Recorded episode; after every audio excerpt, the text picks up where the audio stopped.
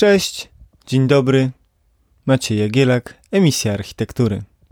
E, Dziś nadaję do Was z biurowozu, co jest szczególną okazją, ponieważ nagrywam dla Was odcinek o Terunobu Fujimorim pod tytułem Domki na drzewach i drzewka na domach. I jakby ta sytuacja, w której się znajduję, jest bardzo odpowiednia do tego, dla tego odcinka, dlatego że Terunobu Fujimori jest przede wszystkim znany z, z fantastycznych, w sensie e, pochodzących z krainy wyobraźni, domków na, na drzewach, domkach, e, przede wszystkim domków herbacianych, a właśnie ta jego część twórczości, czyli to tworzenie bardzo małych przestrzeni, czyli właśnie domków herbacianych, stała się dla mnie e, między innymi inspiracją do stworzenia biurowozu, w którym właśnie jestem. Także nagranie dzisiejszego odcinka ma taki charakter e, bardzo całościowy. Z jednej strony właśnie jestem w takiej małej przestrzeni na zewnątrz, czyli tutaj słyszycie między innymi jakieś ciche, ciche lub nie ciche dźwięki z zewnątrz, to w tym momencie na przykład e, przelatuje samolot, ale generalnie właśnie ptaki, szum wody też powinny być słyszalne, dlatego że biurowóz opuścił specjalnie na to nagranie osiedle, co stanowi samo w sobie taki mały performance. To jest mała budka na kołach, ale ja ją z pewnym trudem muszę pchać. Koła są rowerowe, ja ją pcham przez, mm, przez osiedle, przez ulicę, przez alejki i tutaj y, zaparkowany został biurowóz nad brzegiem tajemniczego jeziorka pomiędzy og- ogródkami działkowymi. Że to wszystko się składa na to, że ten odcinek właściwie nie jest tylko nagrywaniem podcastu, tylko jest jakimś takim całościowym performansem z nagrywaniem podcastu w roli głównej. Tu też jest fantastyczne światło, bo pogoda jest piękna, odbija się trochę od, od, y, od wody, gdzieś tam rozprasza między, między drzewami, wpada mi tutaj przez okienko okrągłe, które jest zrobione z drzwi do pralki. Y, Zaryzykuję twierdzenie, że jest to chyba najprzyjemniejszy dzień pracy, jaki kiedykolwiek miałem jako architekt. I tą radością chciałbym się z Wami podzielić. No i jest to taki mój e, tribute to, taki hołd złożony Fujimoriemu, któremu, którego domki na, na drzewach właśnie e, mm, niezwykle cenię właśnie za to, że, że jakby ten pretekst kulturowy domku herbacianego pozwala dorosłym skorzystać z takich radości, które w naszej kulturze zwykle są zarezerwowane dla dzieci, czyli spędzanie czasu w jakichś super małych obiektach tak zwanej e, małej architektury. Zaliczam dzisiejszy odcinek do cyklu Miękki brzuch modernizmu.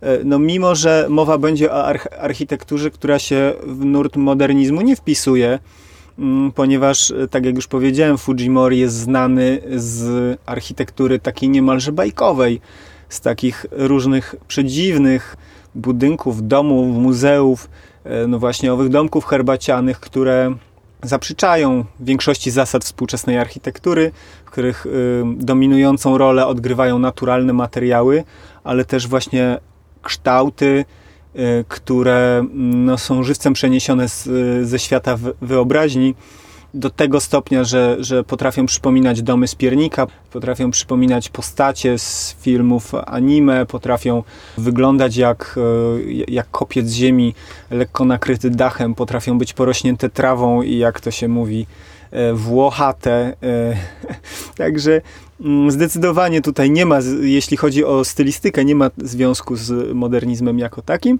Natomiast związki są e, inne, związane z biografią twórcy, który urodził się w 1946 roku i przede wszystkim z jego pierwszym zawodem przed architekturą uprawianym, czyli y, Fujimori był y, bardzo uznanym i jest bardzo uznanym historykiem architektury, znawcą właśnie architektury współczesnej japońskiej i, i jakby w tym y, kontekście y, pozwoliłem sobie włączyć ten podcast do, do cyklu poświęconym nego architekturze współczesnej. 1. Tajemniczy oryginał.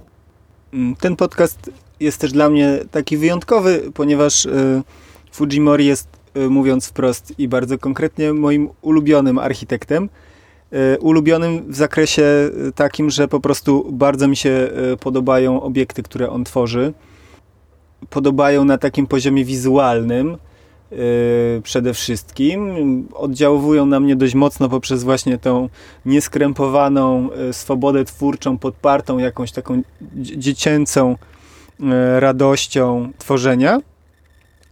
I podoba mi się taka swoboda Fujimoriego, z którą on można powiedzieć, że robi co chce w architekturze, bo z zewnątrz być może, patrząc na pracę architekta, może się tak wydawać, że, y, że generalnie architekci zajmują się poszukiwaniem jak najbardziej interesujących i oryginalnych rozwiązań, no ale w większości przypadków tak jednak nie jest, ponieważ architektura jest swego rodzaju taką grą kulturową, w której panują pewne określone reguły i panują w, w, konkretnych epokach, w konkretnych czasach panują pewne trendy, w obrębie których panują znowu zasady, których większość twórców się trzyma. I, i wbrew pozorom, nawet jeżeli niektóre obiekty wydają się się bardzo oryginalne, bo mają jakieś wielkie nadwieszenie, bo coś mocno wystaje, bo coś jest najwyższe, najbardziej kanciaste albo najbardziej pofałdowane, no to jednak w większości przypadków te rzeczy są pewnego rodzaju y, konkurencją w obrębie jednak jednej dziedziny, która ma zarysowane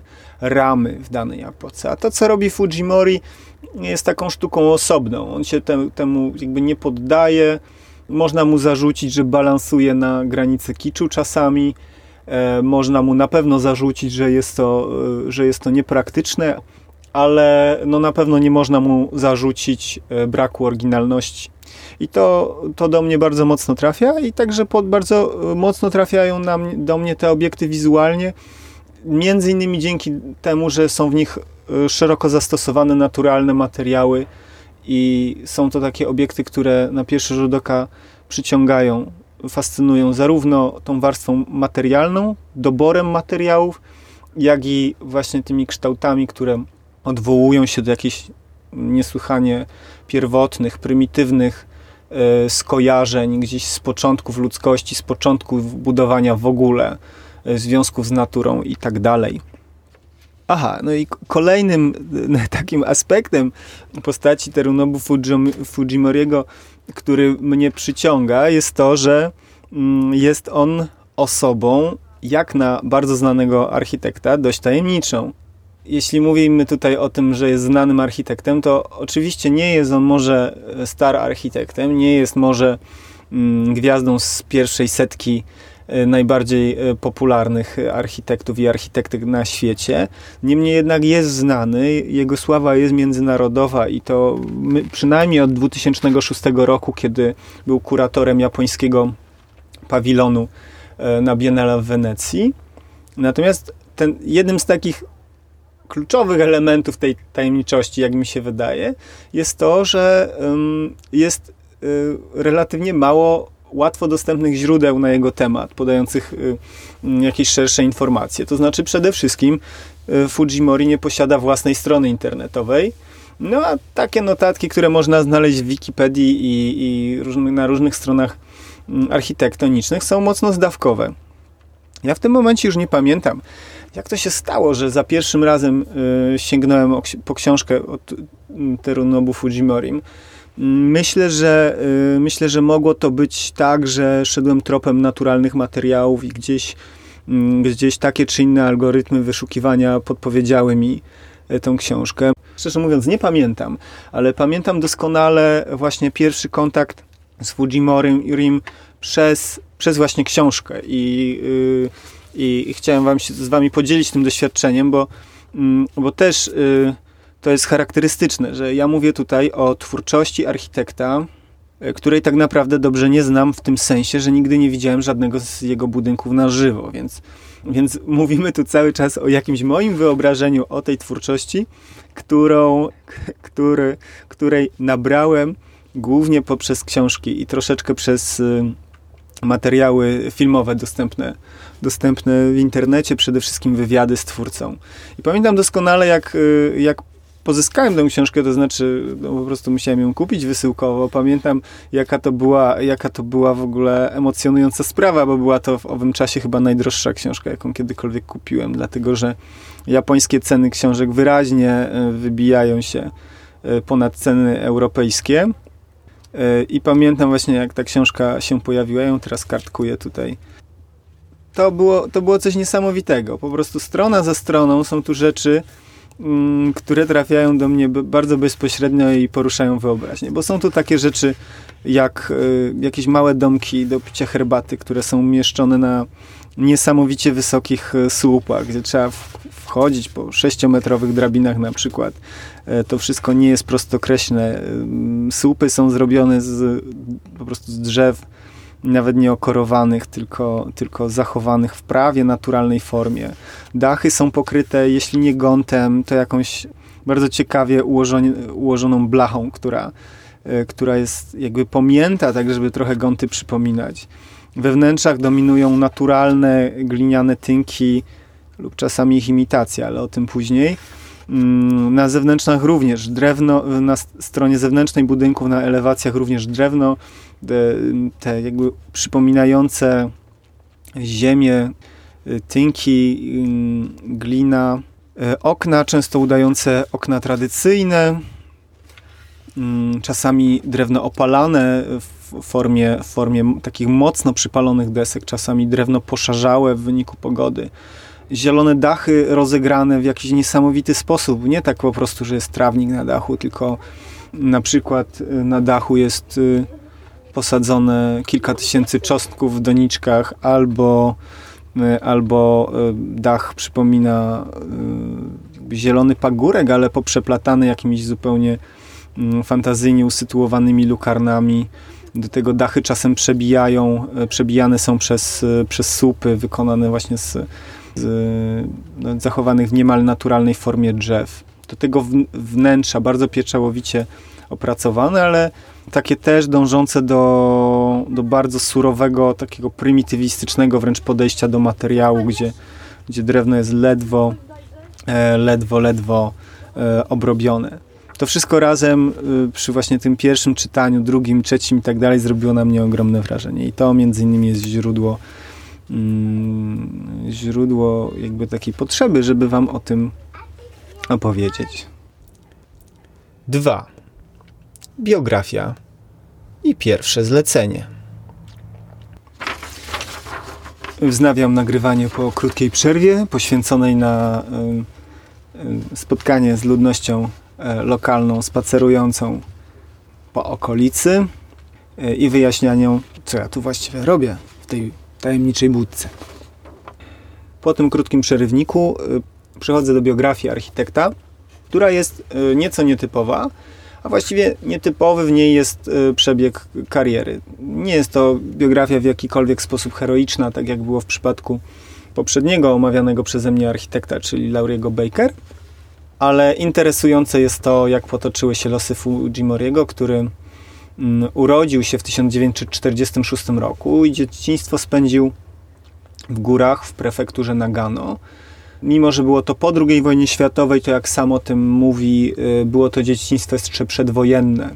Wśród drewnianych budynków, mm, z ograniczonym dostępem do elektryczności i tak.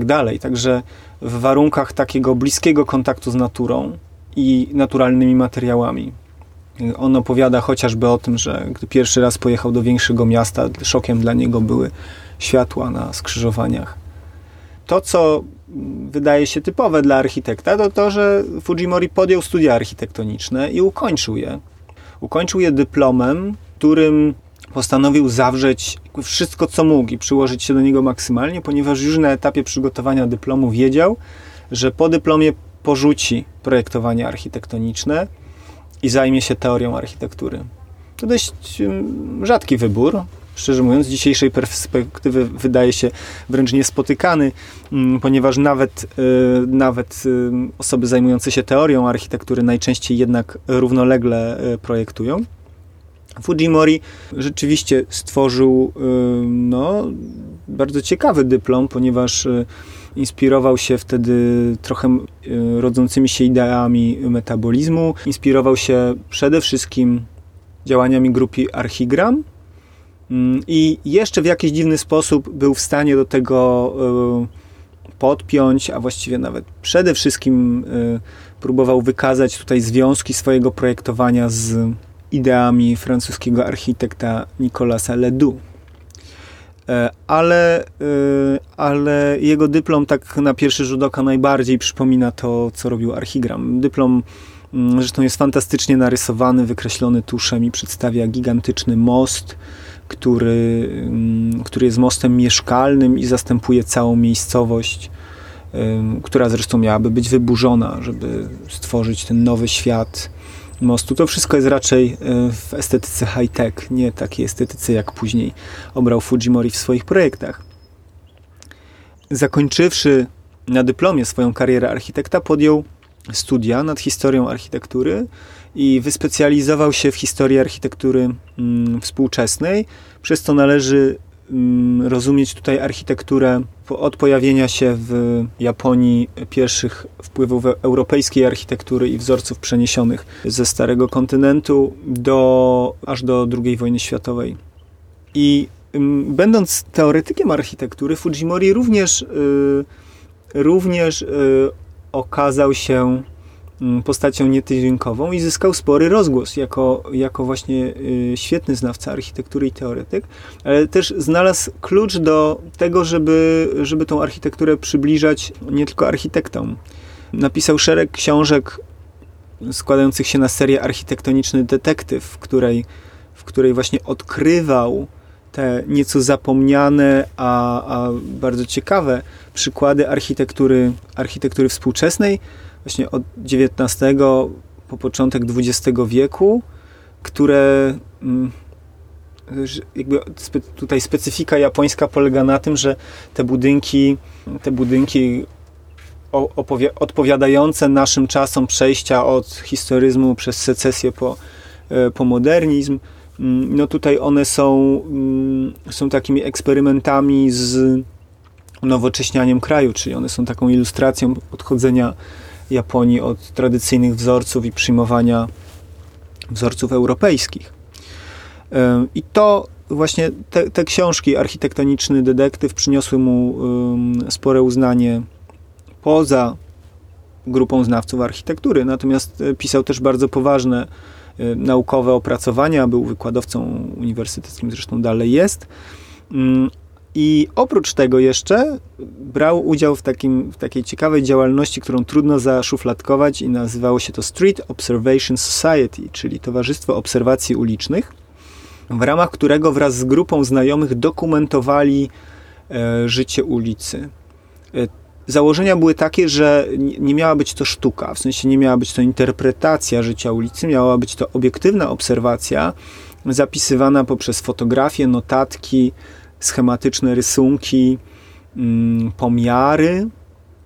Mm, Fujimori w, w tej grupie przyjął rolę właśnie osoby opisującej architekturę, ale przede wszystkim, ale obserwatorzy uliczni y, zbierali, zbierali czy y, zbierali dane, czy można powiedzieć w pewien sposób kolekcjonowali informacje o różnych ulicznych przedmiotach, od hydrantów przez studzienki kanalizacyjne, przez jakieś dziwne ogrodzenia, takie różne przypadkowe zdarzenia w przestrzeni ulicznej. To wszystko, mm, to wszystko mieściło się w ich zainteresowaniach. I to wszystko również y, było elementem działalności Terunobu Fujimoriemu, która zresztą została wyeksponowana właśnie na wspomnianym Biennale w 2006 roku w Wenecji, gdzie Terunobu Fujimori oprócz własnej twórczości architektonicznej również bazował na pokazaniu mm, dokonań Street Observation Society. I dopiero po 20 latach przerwy w projektowaniu, po olbrzymiej pracy teoretycznej, po uznanej i lubianej pracy z dziedziny takiej powiedzmy bardziej popularno-naukowej, czyli tutaj ten architektoniczny detektyw i po tych eksperymentach z pogranicza sztuki i, i nauki, jaką było Street Observation Society, dopiero wtedy wskutek takiego ciekawego, no nie wiem, czy można to nazwać zbiegu okoliczności, bardziej zwrotu w karierze, Fujimori wraca do projektowania architektonicznego. Jeszcze tak dla dla takiego podkreślenia. Ten powrót do, do projektowania architektonicznego nastąpił u niego w 1989, a już w 2006 była owa wystawa w Wenecji, o której mówię, czyli, y, czyli mm, wrócił do, do y, projektowania jako osoba 44-letnia y, z 20-letnim stażem w dziedzinie mm, badania architektury jako teoretyk i w około 16 lat stał się stał się e, postacią światowej sławy w dziedzinie projektowania architektonicznego. Także myślę, że, że są to osiągnięcia naprawdę niemałe i przebieg kariery naprawdę e, robiący wrażenie i po prostu nietypowy jak na architekta. Przejdźmy teraz do tego przełomowego roku 1989, czyli mm, do pierwszego zlecenia. Zlecenie przyszło ze stron jego młodości, czyli z prefektury Nagano, a konkretnie od głowy rodu, czyli przywódcy rodu Moria, który to ród mieszkał właśnie w okolicach, w których wychował się Fujimori. I właściwie to nie było w pierwszej kolejności zlecenie. Po prostu zwrócono się do Fujimoriego jako do osoby znanej, pochodzącej z tamtego miejsca. Czy mógłby zarekomendować jakiegoś architekta, który mógłby zaprojektować takie małe muzeum pokazujące tradycję rodu Moria? Jedyna osoba, która zdaniem E, Fujimoriego mogłaby się podjąć tego zadania, ponieważ wymaganie było takie, że będzie to również architekt, który pochodzi z tamtego rejonu. Jedyna osoba, która spełniała te wymogi poza Fujimorim był to Toyo Ito, który wychował się mniej więcej w tym samym miejscu równolegle do, do Fujimoriego, zresztą znali się w dzieciństwie, ale przywódca rodu Moria odrzucił kandydaturę Toyo Ito jako architekta, którego dzieła były po prostu zbyt współczesne i nie mieściły się w tym, co on postrzegał jako tradycję rodu.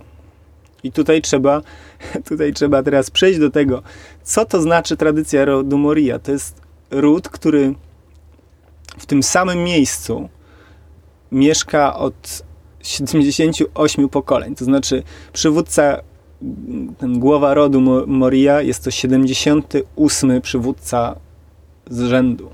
Ich wierzenia sięgają okresu sprzed uprawy ryżu w Japonii. Czyli są to, są to tradycje sięgające gospodarki łowieckiej. W tym kontekście, w tym kontekście kilku tysięcy lat ciągłości, mm, sprawa stylu architektonicznego nabiera zupełnie innej perspektywy. No i właśnie po odrzuceniu tego i to Fujimori postanowił podjąć to wyzwanie. I to jest niesamowite, jak tutaj można na tym przykładzie prześledzić, jak jedno zlecenie architektoniczne może ukształtować karierę e, architekta. Wyobraźmy więc sobie tą sytuację. Fujimori dostaje zlecenie. Zlecenie, które w zasadzie jest dla niego stworzone, ponieważ e, wymagania inwestora wymuszają porzucenie języka współczesnej architektury. Fujimori jest do tego świetnie przygotowany, ponieważ ma olbrzymią wiedzę o historii architektury.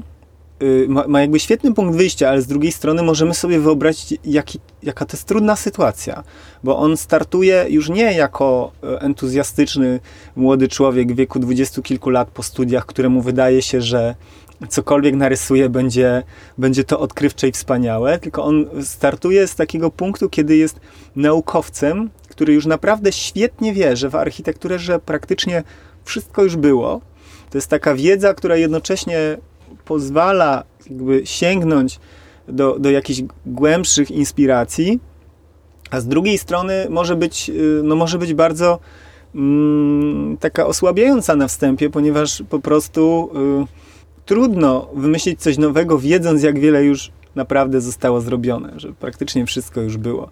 Do tego spogląda na niego to 78 pokoleń e, rodu Moria po prostu Y, bogowie z sąsiedniej góry i on pracuje w swojej rodzinnej okolicy, czyli jeżeli no wiecie jak to jest, jeżeli będzie, jeżeli będzie, jeżeli nie wyjdzie, jeżeli będzie wstyd, no to będzie to wstyd w rodzinnej okolicy. To jest, myślę, myślę, że była to olbrzymia presja i Fujimori opisuje, jak ten start był trudny. Nie było mu łatwo zacząć. No, mówimy też o tym, że on wraca do szkicowania czegokolwiek po 20 latach przerwy. I jego pierwsze szkice podobno były takie chatowate, czyli próbował gdzieś nawiązywać do architektury drewnianej regionu. Mm, no ja oczywiście używam słowa chata, żeby było to nam bliskie, natomiast y, w języku japońskim to słowo to jest minka, które chyba bardziej oznacza dom mm, niż chatę, ale wiecie o co chodzi. I te pierwsze szkice on odrzucił i zresztą z perspektywy czasu mówi o nich, że, że z pewnym zażenowaniem nawet na nie patrzę, dlatego że one no, były jakąś próbą takiego regionalizmu, historyzmu e, nieudaną, e, niezbyt twórczą, ale też on ją odrzucił, co ciekawe, nie dlatego, że, mm, że uznał, że no, to jest takie zbyt banalne, ale również dlatego, że uświadomił sobie, że nawet e, najbardziej pierwotne i, i stare chaty, które może zobaczyć w skansenach czy gdzieś zachowane mm, w krajobrazie, one są budynkami nowymi w kontekście tego, jak głęboko sięgają korzenie tego rodu. Czyli w, w, w, kontekście historii e, rodu te budynki w zasadzie, które mają powiedzmy 200 lat nawet, to, to nie są budynki, których, których wygląd sięga korzeni architektury i korzeni tej tradycji. I Podobno e, momentem, w którym uznał, że wszedł na właściwy trop i inspiracją, która pozwoliła mu jakby wyjść poza, poza ten taki regionalizm, było zobaczenie w książce ilustracji przedstawiającej bardzo prymitywne, takie proste, e, ludowe schronienie opisane przez jakiegoś podróżnika e, w czasach, w czasach jeszcze przedwojennych, podczas wędrówki przez Mongolię. Ten budynek opisany, czy to schronienie opisane, to, to było coś w rodzaju takiego glinianego, mm, można to nazwać gniazda, ale w tym sensie, że, że, że było to bardziej gliniane iglo e, z gałęzi i, i gliny stworzone niż dom o kształcie domu z już wyróżni, wyróżnionym e, z wyróżnionymi formami takimi jak ściany czy dach. I Fujimori uczepił się tego, tego bardzo pierwotnego skojarzenia i od niego zaczął mm, nowe szkice. Pierwsze wyglądały jak taki, taki yy, trudno nawet dokreślić, ale jak taki bardzo stromy pagórek, czyli taki, chciałoby się powiedzieć, czopek yy, gliniany z, porośnięty trawą, z którego na takich bardzo rachitycznych po, mm, podpórkach wyrasta na górze dach, daszek właściwie tak doczepiony do tego i, i od boku, co jeszcze jest skontrowane jakąś taką małą przybudówką. I oczywiście ten, budynek, ten projekt uległ ewolucji, czyli, czyli ostatecznie ta wieżowata część nie, nie wygląda jak żaden czopek, tylko jest e, mniej więcej prostopadłościenna, ze ścianami lekko nachylonymi do góry, nakryta nakryta w miarę normalnym dachem, także tak skojarzeniowo wygląda jak jakiś, e, e, jak jakiś bardzo pierwotny, gliniany fort może. Mogłoby coś takiego stać gdzieś na obrzeżach Sahary. Do tego, do tego jest e, dostawiona pod kątem przybudówka w formie takiej szopy o, o, dachu jednospadowej, która jednak wyróżnia się materiałem, którym są łupane deski zarówno na dachu, jak i na elewacji. I tam również pojawia się taki, mm, taki rodzaj jakby stałego elementu w, w języku formalnym Fujimoriego, czyli y, słupy drewniane, które są wykonane z całych, w tym przypadku niewielkiej średnicy pni, z zachowaniem e, lekkiego rozgałęzienia i z takim charakterystycznym elementem, że one przebijają dach, czyli mamy kolumnę z, z, naturalnego pnia, która podpiera dach, ale zamiast się zatrzymywać na belce, ona przechodzi przez ten dach i wystaje, co no, może się kojarzyć z bardziej pierwotnymi formami, czyli na przykład e, z różnego rodzaju szałasami, gdzie, gdzie składane razem gałęzie rzeczywiście czasem wystają ponad.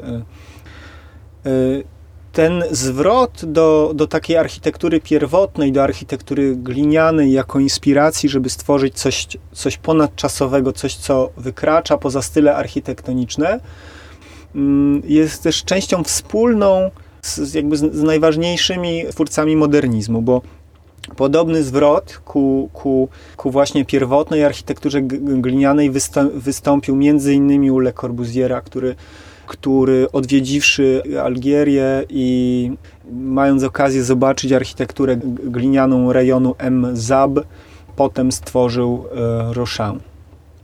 Podsumowując ten przełomowy moment, e, czyli to pierwsze zlecenie, które, które podjął i wykonał, zaprojektował, doprowadził do zbudowania um, Fujimori, też jest to bardzo ciekawe, żeby, żeby wyobrazić sobie, wczuć się w tą sytuację, że zrobił już coś nowego, zarówno dla niego, jak i jak się okazało, również dla świata. Zrobił budynek, który, mm, który prze, przełamywał stereotypy i zastanawiał się pewnie, co dalej, bo, bo oczywiście to jest, myślę, znane dla wielu architektów i architektów uczucie. Robimy jakiś projekt i oczekujemy, że jak on zostanie wykonany, no to świat niemalże się zatrzyma i będzie go podziwiał. A najczęściej świat w ogóle się nie zatrzymuje i nie podziwia, tylko po prostu pędzi dalej. I żeby dzieło zostało jakkolwiek dostrzeżone, to trzeba się zwykle trochę nastarać. I tutaj e, Fujimori wspomina w swojej książce, jaki był odbiór jego, jego dzieła nietuzinkowego. I okazało się, że ten odbiór był dość pozytywny. On oczywiście się tym bardzo stresował ze względów, które wymieniłem na samym początku.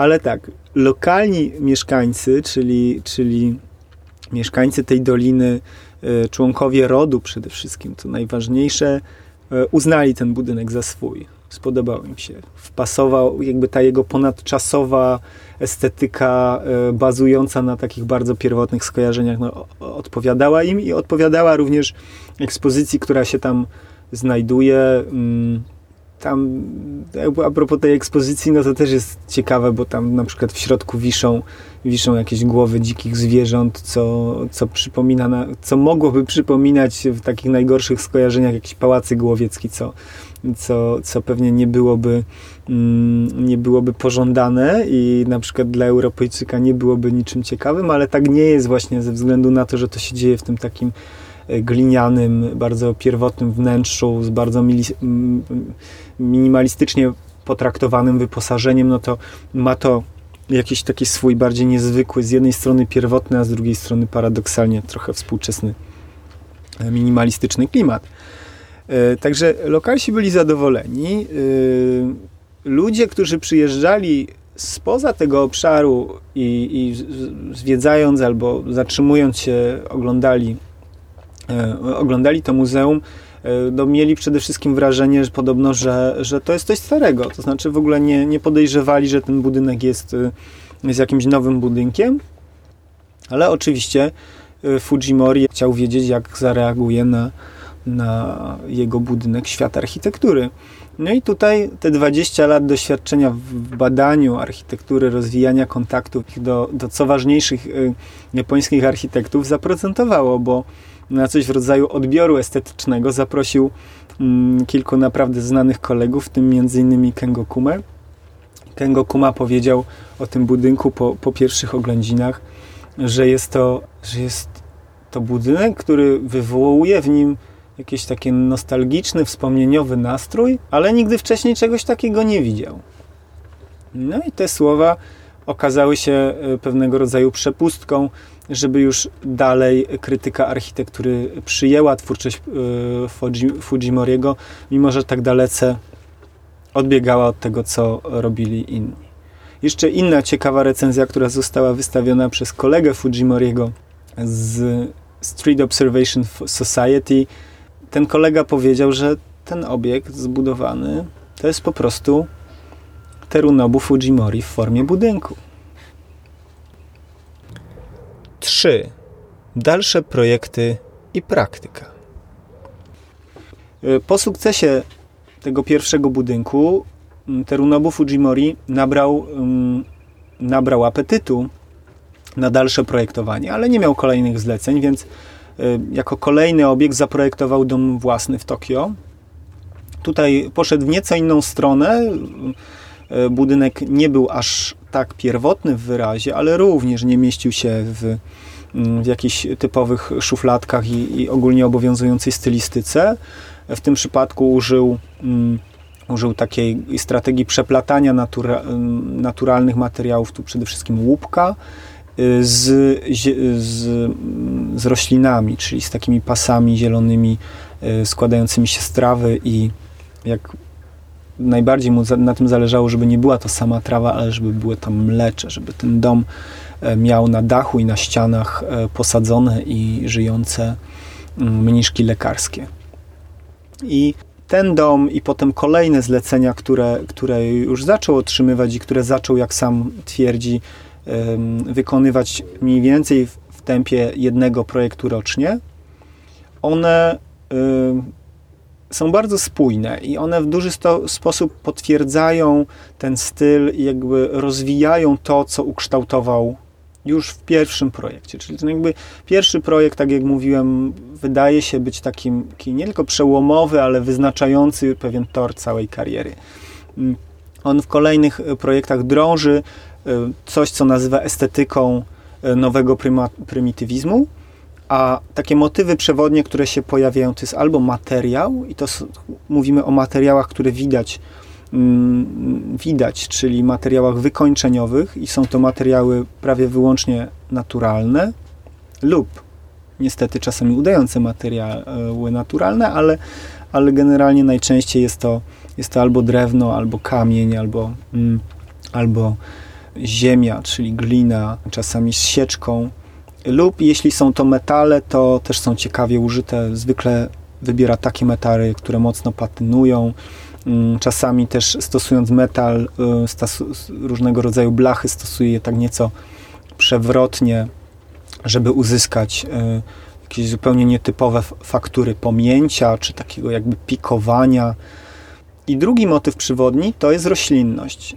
I tutaj z roślinnością myśl przewodnia jest taka, że, że ona się ma pojawiać w architekturze i architektura z naturą, czyli właśnie z roślinnością ma się przenikać. Jakby te motywy, materiał i roślinność czasami występują osobno, czasami się przeplatają, no i znajdują pewną taką syntezę w, w miniaturowych realizacjach, jakimi są mm, domki herbaciane. I jeżeli mówimy o, o metodach pracy Fujimoriego, to tutaj tutaj jest znowu taka ciekawa zagadka, bo ja tak naprawdę nie dowiedziałem się i myślę, że, że nie jest to tak łatwe, żeby się dowiedzieć, w jaki sposób y, Fujimori organizuje swoją pracę. To znaczy, pewne rzeczy są wiadome. Wiadomo, że pracuje dużo szkicując ręcznie. Y, można zobaczyć zarówno w książkach, jak i w internecie, jak te szkice wyglądają. Są to szkice najczęściej robione ołówkiem i kredkami w takiej estetyce, która łączy z jednej strony no, przygotowanie architektoniczne, bo widać, że one są w skali, one przede wszystkim bardzo dobrze trzymają proporcje, ale z drugiej strony łączy tą wprawę rysowania z taką, myślę, że świadomie wprowadzoną elementem takiego dziecinnego spojrzenia, e, że są to jednak rysunki raz, że bardzo swobodnie, a dwa, że no jakby to myślenie, które ilustrują też jest bardzo swobodne, bo normalnie wśród dorosłych, poważnych architektów rzadko się zdarza, że ktoś po prostu rysuje coś o formie y, porośniętego trawą jajka i potem konsekwentnie te rysunki opracowuje aż do etapu wykonawczego i wybudowania. Albo inny przykład, ktoś rysuje urozmaiconą o takim organicznym kształcie kopułę, no i jakby jasno na szkicach wykazuje, że to jest podobne do mamuta po prostu i że ten kształt ma być podobny do mamuta albo rysuje domek, który ma być umieszczony na słupach i te słupy są mm, naszkicowane jako, jako rozgałęzione drzewa, ale ogólnie patrząc na, na ten szkic widzimy, że, że równie dobrze mógłby być to szkic jakiejś postaci z, z bajki animowanej i to jest potem zrealizowane, także tutaj jest ta konsekwencja, a jednocześnie jest ta taka dziecinna, radośna kreska w tym wszystkim. Yy, nie wiem, jak wygląda proces przekładania tych rysunków e, Fujimoriego na, na rysunki wykonawcze. W książce i w jakichś wywiadach pojawia się informacja czasami o jakimś jednym współpracowniku. I nie wiem, czy to jest tak, że ma jednego stałego współpracownika, czy raczej w tym momencie, e, realizując większe projekty, też e, ma całą pracownię. Czy może jest to tak, że część prac jest zleconych po prostu współpracującym architektom? Ten ostatni trop o tyle, jak próbowałem wydedukować, że szukając, wyszukując nazwiska e, Fujimoriego w języku japońskim, trafiłem na stronę takiego młodego dość biura mm, japońskiego, które współpracowało z Fujimorim e, przy realizacji jednego z jego późniejszych projektów, który nazywa się La Colina i, i też jest jednym z takich bardziej rozbudowanych obiektów. Także sposób pracy y, od strony takiej technicznej, czyli po prostu jak powstają rysunki, pozostaje pewną tajemnicą. Natomiast Fujimori chętnie dzieli się y, informacjami, jak wygląda od strony teoretycznej jego metoda pracy. 4. Metoda. Metoda pracy Fujimoriego, jak on sam twierdzi, jest odwróceniem metody, która jest nauczana w szkołach architektury. Przybliżę Wam, jak, jak wygląda najczęściej metoda pracy, której architekci uczą się w szkole. To jest takie podejście, w którym na początku wymyśla się pomysł. Ten pomysł przykładany jest na formę budynku. Dopiero forma, forma, czyli to kształtowanie, kształt budynku, mm, jego wygląd, jego bryła. I potem dopiero ta forma jest przykładana na konstrukcję, czyli strukturę, i dopiero gdzieś na końcu najczęściej dobierany jest materiał. I Fujimori, no tak trochę prześmiewczo podkreśla, że, e, że bardzo często to jest tak, że ten materiał zostawiony na koniec jest dobierany na podstawie katalogu lub wręcz rozmów przez telefon z dostawcą materiału. Natomiast u Fujimoriego kolejność jest dokładnie odwrotna. Pierwszą rzeczą, która jest wybierana, która stanowi motyw przewodni projektu, jest materiał. I gdy mówimy o dobieraniu materiału, to tutaj nie ma żartów. To nie jest żadne przez telefon. Fujimori wybiera materiały w sposób taki organoleptyczny. On wręcz e, jest znany z tego, że wraz z pracownikiem lokalnego tartaku z miejscowości, z której pochodzi, jedzie w góry wybrać drzewa o odpowiednim kształcie, które zostaną ścięte i użyte na przykład jako, jako jakieś istotne kolumny słup. Potem, dopiero po doborze materiału pojawia się, pojawia się konstrukcja, struktura. Dopiero na sam koniec pojawia się jakiś koncept dodatkowy, że materiał jest elementem, który generuje cały proces myślenia o, o projekcie. I to jest bardzo y, dziwne i zaskakujące, że jednocześnie mając takie, taką pieczołowitość w traktowaniu materiału, Fujimori bardzo konsekwentnie od pierwszego projektu zaprzecza zasadzie szczerości materiałowej, tak jak ona jest pojmowana w architekturze współczesnej, a powszechnie jest ona pojmowana w taki sposób, że należy eksponować materiał, e, z którego skonstruowany jest budynek. Czyli w modernizmie przede wszystkim ta ekspresja tak do, trochę wybiórczo dotyczyła betonu, stali i szkła. Czyli to były te materiały, które miało być widać. Beton okresowo nawet miał być pokazywany jako taki bardzo surowy, ale Fujimori wychodząc od materiałów naturalnych, chce je mieć widoczne jako te materiały, z którymi ludzie, ludzie mają kontakt Uzasadnia to w taki sposób, że właśnie te materiały za, zapewniają mu dostosowanie obiektów zarówno dla, do percepcji, czyli to, że tych rzeczy się chce dotykać, bo są, bo są czymś znajomym, są czymś pierwotnym, a z drugiej strony, y, że chce, żeby budynki pasowały do krajobrazu. Y, beton i stal musi stosować bardzo często, dlatego że takie są wymogi chociażby związane z trzęsieniami ziemi w Japonii. Muzea na przykład muszą być wykonywane z betonu i stali bardzo często, bo mają chronić y, eksponaty, które się tam znajdują. I Fujimori godzi się na to. Używa współczesnych materiałów po to, żeby zbudować to, co potrzebuje, a wykańcza to wszystko materiałami, y, jak, jakie chce. Także jest to, jest to taka, takie zaprzeczenie zasady mm, szczerości materiałowej, E, I jest jakby taki pierwszy występek architektoniczny, ale muszę powiedzieć, że tak naprawdę jest jeszcze gorzej, bo nawet te materiały naturalne, które stosuje na wierzchu, czasami są stosowane w sposób nieszczery. To znaczy, to nie zawsze są te materiały, które wydaje się, że są stosowane.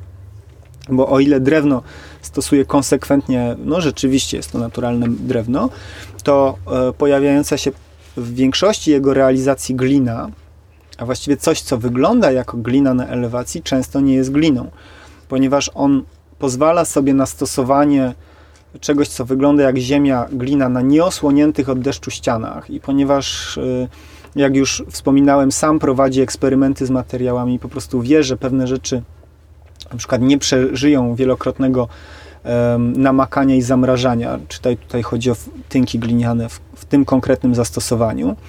Więc on, chcąc jakby obejść ten temat, a jednocześnie mieć wygląd budynku, na którym mu zależy, robi takie architektoniczne oszustwa, jak stosowanie tynku cementowego, barwionego i z, na przykład z dodatkiem sieczki. Przez cementowy mam tu na myśli jakieś współczesne odmiany tynku, niekoniecznie tradycyjny tynk cementowy. No też się wiąże z tym, że to czasami po prostu jest tynkowane na styropian, bo tego wymaga uzyskanie takiej czy innej formy. Także tutaj, e, tutaj jednocześnie mamy wielk, wielkie, jakby wielką atencję dla materiału, a z drugiej strony mamy też materiałowe mm, oszustwa. I tutaj wahałem się trochę, jak to ocenić, bo, bo mnie osobiście przyciągnęły do Fujimorego między innymi naturalne materiały, a potem dowiedziałem się, że, że właśnie często one są stosowane nieszczerze i że są one stosowane jakby z zupełnie innych pobudek, dla których wydawało mi się, że należy je stosować, bo ja doszedłem do naturalnych materiałów jako rozwiązania na problemy ekologiczne e, architektury, a Fujimori doszedł do nich jako do rozwiązania estetycznego przede wszystkim, do, do, do um, konkretnego efektu, który chce osiągnąć. I zastanawiałem się, jak ocenić y, te, te złamanie zasad szczerości, architekt, y, szczerości materiałowej, które no, dla, w wykształceniu architektonicznym no, ta, ta zasada jest jakoś tak mocno podkreślana i ona nie jest zresztą nowa, to nie jest zasada wprowadzona przez, przez modernizm. I właśnie sięgnąłem do tych starszych przemyśleń na temat, y, na temat y, szczerości materiałowej i one mi tak trochę to ułożyły w głowie, że w gruncie rzeczy nie jest to takie ważne. W sensie ta zasada jest po prostu dziurawa jak ścito. I już wspomniałem o tym, że moderniści niby chcieli szczerości materiałowej, ale tak naprawdę chcieli jej tylko względem tych materiałów, które im się podobały. Po prostu chcieli pokazać beton. Współcześnie też chcemy często pokazać beton, ale już w ogóle nie chcemy pokazywać styropianu albo pianki montażowej. Także zasada szczerości materiałowej nie zawsze działa. Ale wracając głębiej do, mm, do historii, jak to jest z tą zasadą szczerości materiałowej? Na przykład Raskin w swojej książce Siedem lamp architektury poświęca temu całe rozdziały, a w każdym razie długie strony. I dowodzi tam takich rzeczy, że na przykład jest konieczna ekspresja, e, właściwa ekspresja materiałów, bo ona zaświadcza prawdzie. I na przykład drewno malowane na marmur to, albo na złoto to jest zło, po prostu zło, a cegła z odciśniętym wzorem jakimś tam kwiatowym, to już jest ok, bo to jest naturalne dla cegły, że się ją z czegoś odciska i coś tam można odcisnąć i to jest w porządku. No i idąc dalej, bo to jeszcze byłoby jakoś uzasadnione, ale okazuje się, że cegła obłożona marmurem jest dla Raskina też ok, bo tradycja okładania marmurem jest tak stara, że wszyscy wiedzą, że jak budynek wygląda na marmurowy, to nie jest marmurowy, tylko jest obłożony marmurem, bo byłoby za drogo go zbudować z marmuru, zresztą nie ma to sensu. Także już tutaj czujemy, że, że to wszystko są jakieś takie totalnie arbitralne rzeczy. I takie odbicie się od tej historycznej dygresji pozwala mi powiedzieć jakoś, że, że może dobrze, że Fujimori nie martwi się zasadą szczerości materiałowej. Fajne budynki dzięki temu wychodzą. 5. Materiały. Wracając do głównego toku myślenia z tej wycieczki w czasy Raskina, e, chciałem jeszcze podkreślić ten taki osobisty, rzemieślniczy stosunek do materiałów, który ma Fujimori. Mnie to bardzo imponuje, dlatego że wiem, jak bardzo trudno jest osiągnąć coś takiego w projektowaniu architektonicznym, bo generalnie architekci współcześnie bardzo cierpią cierpią nie, nie jakieś fizyczne katusze, tylko cierpią, cierpią w sensie tracą wiele przez takie odcięcie od świata budowy. E, ono jest spowodowane różnymi rzeczami, przede wszystkim ciśnieniem związanym z upływem czasu i krótkimi terminami realizacji, a także tym, że muszą się zajmować wszystkim, od warstwy formalnej przez y, dobór systemów po wreszcie nadzór nad budową. I ten taki osobisty, y, ta, ta obecność na, na budowie najczęściej na tym cierpi i też jakby mało kto po prostu potrafi sobie tak zorganizować pracę, by móc rzeczywiście być znawcą materiałów, które stosuje. A Fujimori to osiąga i osiąga to chyba z kilku powodów, między innymi dlatego, że ma ten cały bagaż doświadczeń związany z, mm, z dzieciństwem spędzonych, jak już wspominałem, w tych takich niemalże przedwojennych warunkach i wśród drewnianej architektury. I te osobiste kontakty, które pozwalają mu na przykład jeździć do, wybierać drzewa do lasu przed ścięciem. ale przede wszystkim też chyba nieśpieszne tempo projektowania. Tak jak wspominałem, on w pierwszych latach po powrocie do projektowania robił około jednego projektu rocznie.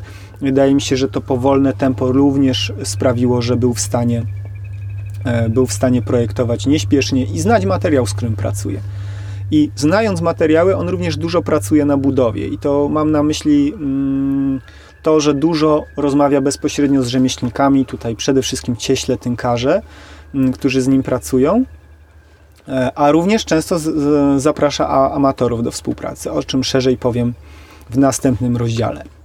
I jeszcze bardziej podoba mi się, że czasem idzie dalej. Nie tylko dobrze zna swoich ludzi, z którymi pracuje, nie tylko zna materiały teoretycznie, ale sam przeprowadza eksperymenty materiałowe. Także na etapie chociażby jego pierwszej realizacji, gdy, gdy, gdy miało powstać e, owo muzeum e, rodu Moria, gdy potrzebował desek o bogatej, takiej historycznej fak fakturze, nie desek ciętych na tartaku w typowy sposób i bardzo gładkich, wygładzonych, no to sam zaczął e, eksperymenty z siekierką, którą zresztą też sam wykonał z pomocą prawdopodobnie jakiegoś kowala.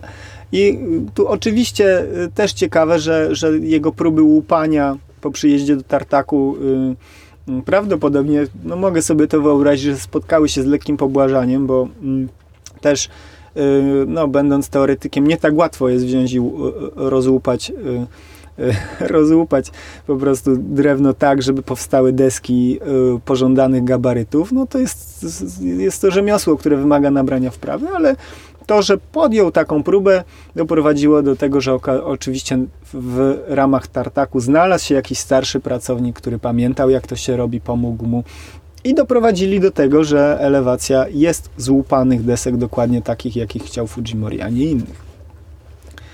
E, eksperymenty z tynkami już wymieniłem, to, to akurat te eksperymenty e, no nie są moimi faworytami, bo doprowadziły go do tych dziwnych wniosków, że tynki gliniane mm, w niektórych zastosowaniach się nie nadają i zamiast tego e, lepiej zastosować barwiony tynk współczesny na bazie cementu i na przykład dodać do niego nieco sieczki, bo e, Fujimori tu bardzo trafnie zauważa, że ten dodatek tek sieczki jest takim idealnym kamuflażem. W sensie, jeżeli coś wygląda jak ziemia, jest do tego jeszcze domieszana sieczka, to już wszyscy wierzą po prostu, że jest to ziemia z sieczką, a tymczasem może to nie być ziemia z sieczką.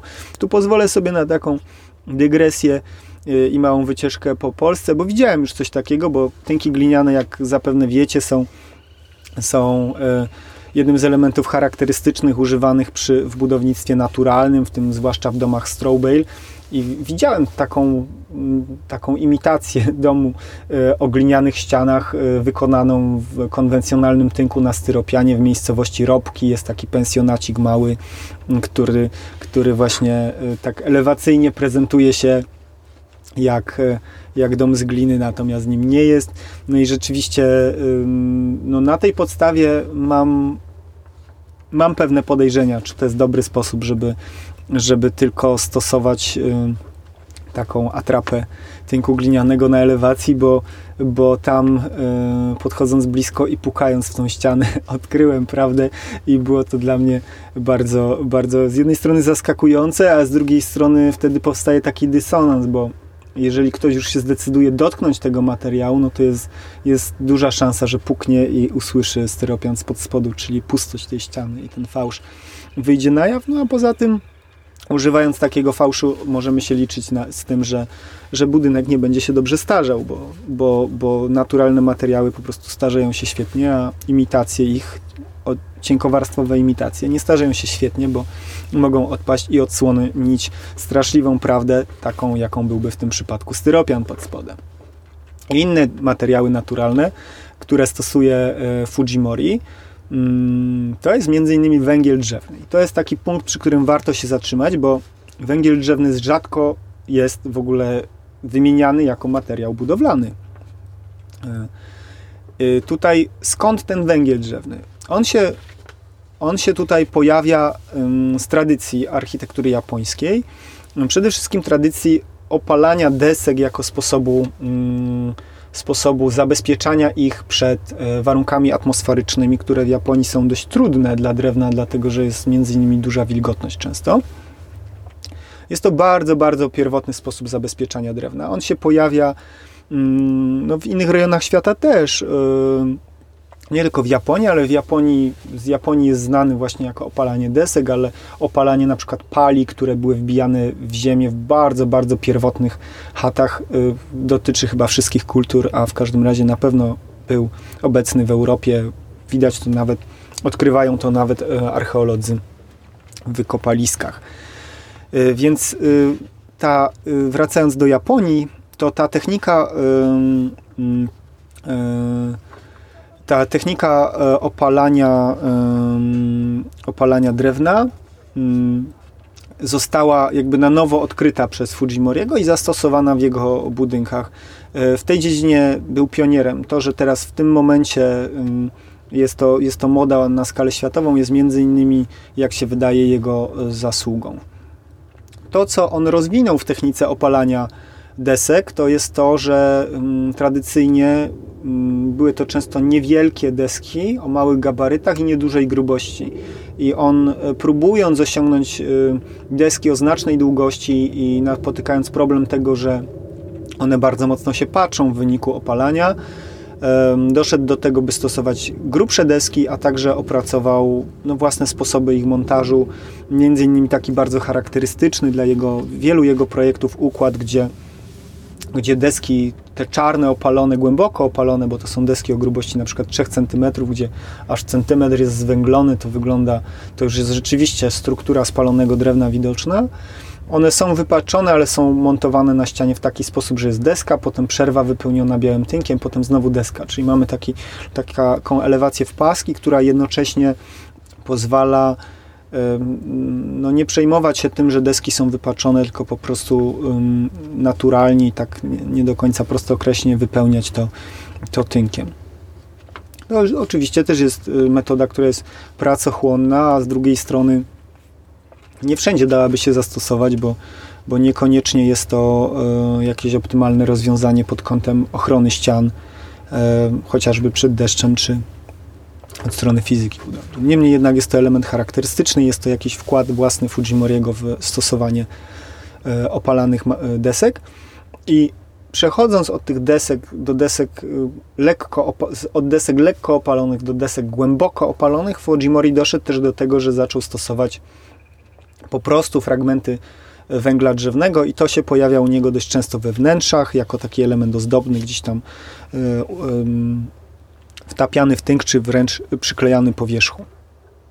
Oprócz tego też już y, wspomniałem, eksperymentuję z blachami różnego rodzaju i tutaj no trudno to uznać za naturalny materiał, ale też na pewno jest to materiał tradycyjny w architekturze i on ciekawie do niego podchodzi, bo na przykład mm, potrafi zrobić takie rzeczy jak specjalnie jakby cytując architekturę bardzo powszechną i operującą y, tanimi materiałami, takimi jak blacha trapezowa, potrafi zamówić dla swojego obiektu blachę trapezową wykonaną z miedzi i potem patrzeć, jak to się ładnie y, patynuje, albo też y, kazać de dekarzom pokryć dach paskami blachy, które są ręcznie rolowane, mięte i, i układane w nieregularnych pasach, tak by, by powstał efekt zbliżony nieco do gontu, ale oczywiście inaczej się pat, patynujący, inaczej brzmiący i w ogóle mm, nieco inny, także jest to taka zabawa materiałem, ale też podkreślam, y, że jest to spora swoboda, by, by w obiektach projektowanych przez siebie wymyślać, jakby na nowo wymyślać, na nowo interpretować zastosowanie materiałów, eksperymentować z nimi. To wymaga takiego bardzo osobistego i yy, no, kontaktu z budową i, i rzeczywiście przeznaczenia odpowiednio dużo czasu na eksperymenty z materiałami. 6. Udział amatorów w budowie. Yy, udział amatorów w budowie nazywany również partycypacją. Jest to temat, który jest tematem modnym i tematem nośnym i tematem, który jest mi bardzo bliski, bo sam jestem od strony wykonawczej amatorem i bardzo lubię od czasu do czasu wziąć udział w budowie, zwłaszcza wtedy, kiedy są e, robione zdjęcia. I bardzo często w kontekście partycypacji e, padają jakieś bardzo mądre słowa, a potem rzeczywistość trochę skrzeczy, bo jakby wdrażanie udziału amatorów na budowie jest procesem trudnym. I w tym kontekście podejście Fujimoriego ogromnie mi się podoba, bo on nie zaczyna y, sprawy partycypacji od jakichś trudnych słów na temat tego, jakie to jest ważne dla przyszłych mieszkańców. On zaczyna znowu od zupełnie innej strony, od strony materiałowej. Główne uzasadnienie tego, by zaprosić amatorów na budowie, we, zdaniem Fujimoriego jest takie, że amatorzy są po prostu dobrzy. Dobrzy w osiąganiu efektów urozmaiconej faktury. Czyli po prostu amatorzy, gdy, gdy na przykład tynkują, to nie zrobią tego równo. I to jest właśnie to, o co chodzi Fujimoriemu, dlatego że jemu zależy na to, żeby budynki cechowało bogactwo faktur. Drugi argument jest taki, że profesjonaliści oprócz tego, że, że trzeba ich zwykle mocno przekonywać, żeby coś zrobili inaczej niż prosto, bo całe życie trenują po to, żeby było prosto i idealnie, więc jakby robienie nieidealnie może być, y, może być dla nich y, czymś takim y, niestosownym. No, przynajmniej w Japonii, bo wiadomo, że to są różnice kulturowe. Profesjonaliści nie chcą wyceniać robót nietypowych. I to jest rzeczywiście fakt, który, który, z którym styka się nie tylko Fujimori w Japonii, tylko z którymi mm, zmagają się architekci wszędzie.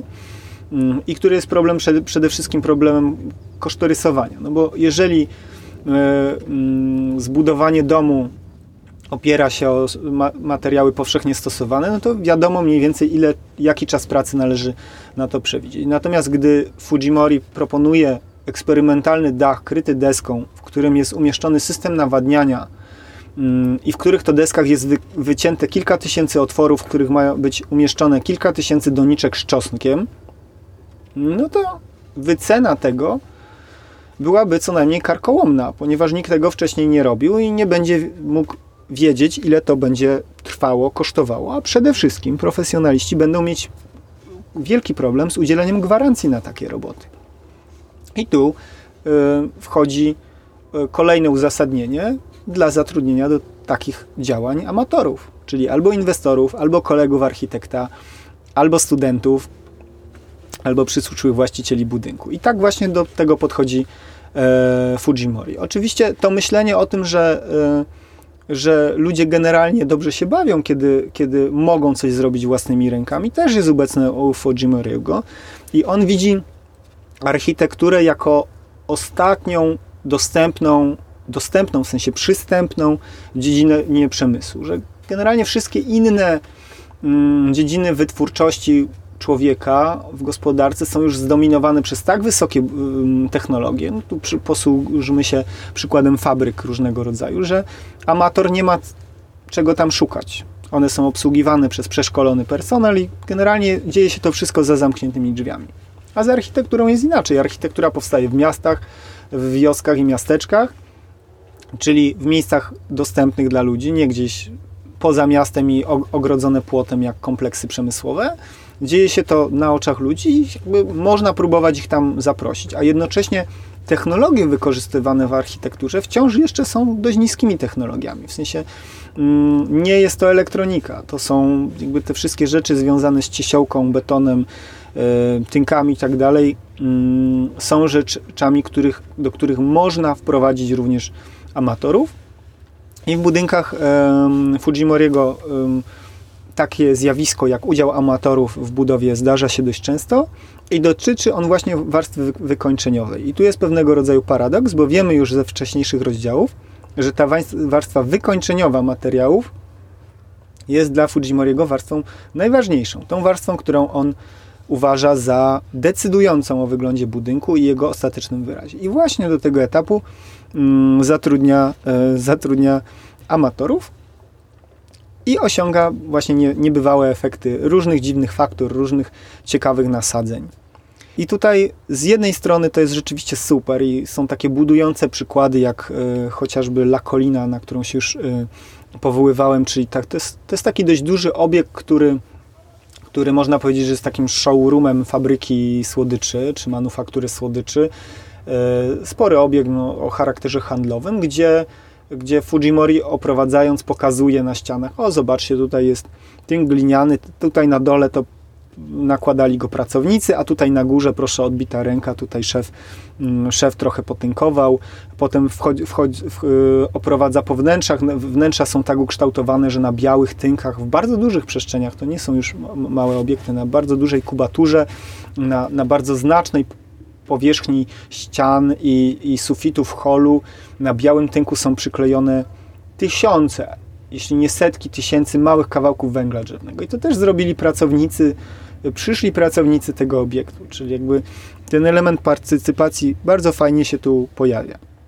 Z drugiej strony, mm, oglądając te wszystkie filmy właśnie z, z realizacji, widzę bardzo wyraźnie, że to jednak jest bardzo precyzyjnie podzielone, no bo część prac robią amatorzy, jednak część prac kluczowych robią profesjonaliści to, to jest dobrze przez architekta zaplanowane. Te efekty wprowadzane przez amatorów są tylko częściowo spontaniczne, to jest mocno kontrolowane, gdzie oni mają przykleić według instrukcji architekta. Wprowadzają taki element losowości, niemalże jedna, jednak e, ostateczny efekt nie jest dziełem przypadku, jest zaplanowany. Tak może dwa słowa ostrzeżenia tutaj, że te finisze, które widać e, części, na części zdjęć budynków są to finisze, y, warstwy wykończeniowe, takie jak na przykład tynki, które czasami schodzą do samej ziemi, potem przechodzą na, na podłogę. To są rozwiązania, które e, nie tylko wizualnie są dość prymitywne, ale naprawdę są dość prymitywne i one w ich przypadku pojawia się no, istotne pytanie o trwałość tego, czy to będzie trwałe.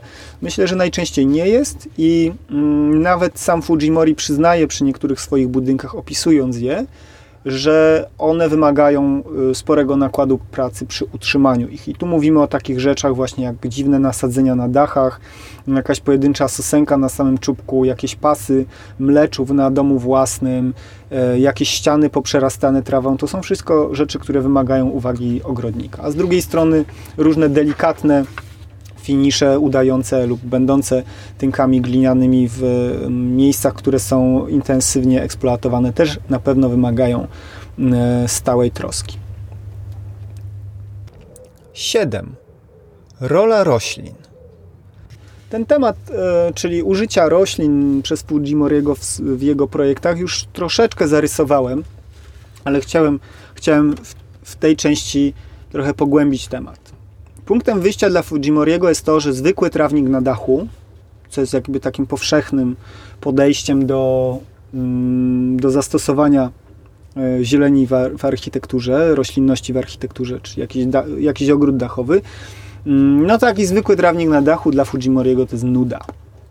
Przede wszystkim dlatego, że słabo go widać y, z poziomu człowieka idącego obok budynku, najczęściej przynajmniej. Mm, I on podkreśla, że, że mimo, że ogrody dachowe były jednym z głównych punktów architektury współczesnej Le Corbusiera, to już Le Corbusier e, podchodził do tego tak, że, że na dachu um, umieszczał nie tylko zieleń, nie był to równy trawnik, tylko umieszczał tam różne inne obiekty, jakieś, jak, jakieś takie struktury o charakterze pawilonów, jakieś rzeźby, e, dalej w obrębie płaskiego dachu architektura przenikała się z naturą. I podobnie Fujimori, aczkolwiek z zupełnie innymi środkami formalnymi, uważa, że natura, czyli rośliny i architektura mają się przenikać. To jest jego ideał. I ten ideał jest mu potrzebny po to, żeby architekturę osadzić w krajobrazie, żeby ona przynależała do krajobrazu, a jednocześnie nie ma udawać naturalnej formy. Czyli tutaj z jednej strony na przykład forma zielonego dachu ma korespondować z pagórkami zielonymi, które są wokół, ale nie ma pagórka udawać. Czyli tutaj chodzi o to, żeby ta, ta obecność człowieka, żeby ta pewna sztuczność, sztuczność, czyli yy, osadzenie w kulturze w tym przypadku, wynikanie z kultury, nie z natury, ma być widoczne. I tutaj znowu jest to odrębne podejście, na przykład inne niż niż podejście Gernota Minke, znanego w środowisku naturalnych budowniczych architekta niemieckiego, którego znaczna część twórczości to, to takie domy e, w całości kryte zielonymi dachami, które naprawdę przypominają pagórki. Dom własny Gernota Minke w Kassel na przykład wygląda tak, że jest to zielony pagórek, w którym z trudem można dostrzec drzwi mm, i okna. E, u Fujimoriego to nigdy tak nie jest. To znaczy, to, to, to jest zielony pagórek, ale w bardzo umowny sposób. Nie da się go pomylić z naturalnym zielonym pagórkiem, bo albo jest zbyt stromy, albo ma nieco geometryczne, dachowate formy, albo w obrębie tego zielonego mm, pagórka występują na przykład regularne lukarny, które które zdradzają, że jest to rzecz zrobiona przez człowieka. Także zwykle ten zielony dach nie łączy się na przykład z podłożem, tylko jest jednak odcięty y, jaką, jakimś pasem ściany czy kolumn. Także, także jest tu taka wyraźna różnica. Jako swego rodzaju wzór, y, jak dobrze rozegrać y, zieleń na dachu, mm, Fujimori uważa takie ciekawe zjawisko występujące w różnych regionach świata, jak nasadzenia roślin w kalenicach dachów. I w Japonii nazywa się to Shibamune, ale co ciekawe, występuje to również w Europie, na przykład w Normandii. Jest takie połączenie, znane połączenie dachów krytych strzechą, gdzie w samej mm, kalenicy dachu występuje nasadzenie. Tam po prostu y, jest, jest warstwa y, gleby y, i rosną zielone rośliny, rośliny kwitnące. I to jest dla Fujimoriego ideał, czyli jest dach o charakterystycznej sylwetce, a jako zwieńczenie rośliny. I on ten, e, ten element eksploatuje zarówno wprost, w sensie są takie dachy, gdzie u niego, gdzie w kalenicy, to dużych, naprawdę dużych obiektów występuje taki zielony pasek, jak i występuje u niego coś takiego, co jest no niemalże karykaturą takiego elementu, bo w dachach o takim kształcie mm, piramidy, czyli czterospadowych Mm, zbiegających się do jednego punktu. E, on potrafi uciąć sam czubeczek i tam wstawić jakąś wielką donicę z ukrytą w dachu e, donicę i posadzić tam na przykład pojedyncze drzewo iglasty, które wystaje z dachu niczym pióropusz samuraja. 8. Domki herbaciane. Domki herbaciane są swego rodzaju esencją architektury. W pigułce zawierają najważniejsze elementy architektury, dlatego że stanowią schronienie, e, mają małą powierzchnię, ale w obrębie tej małej powierzchni jest palenisko. E, schodzą się w tych domkach ludzie, żeby przebywać ze sobą, i przebywanie we wnętrzu domku herbacianego ma e, być takim bogatym doświadczeniem czy też w architekturze domku, w zależności oczywiście od, od tego, czy jest to domek tradycyjny, czy jest to domek Fujimoriego, coś architekturze, coś w tym wnętrzu ma zapewniać e, bogate doświadczenie. E, I właśnie e, najbardziej znane dzieła Fujimoriego, a przynajmniej tak mi się wydaje, nie sprawdzałem żadnych statystyk, jest to takie ogólne wrażenie, że jego najbardziej znane dzieła to są właśnie domki herbaciane, w których on przekracza no, pewne granice zarówno tradycji, jak i wychodzi poza e, ramy architektury współczesnej. Twórczości Fujimoriego, one są taką, taką po, po prostu w, pi, w pigułce zawartą e, porcją architektury według Fujimoriego. Przy tak małych obiektach architekt ma jeszcze większą niż zwykle sobie wypracował swobodę mm, działania, swobodę rzeźbiarskiego traktowania. No, są to takie obiekty w jego przypadku z pogranicza rzeźby i architektury i z pogranicza w ogóle rzeczywistości i, i fantazji.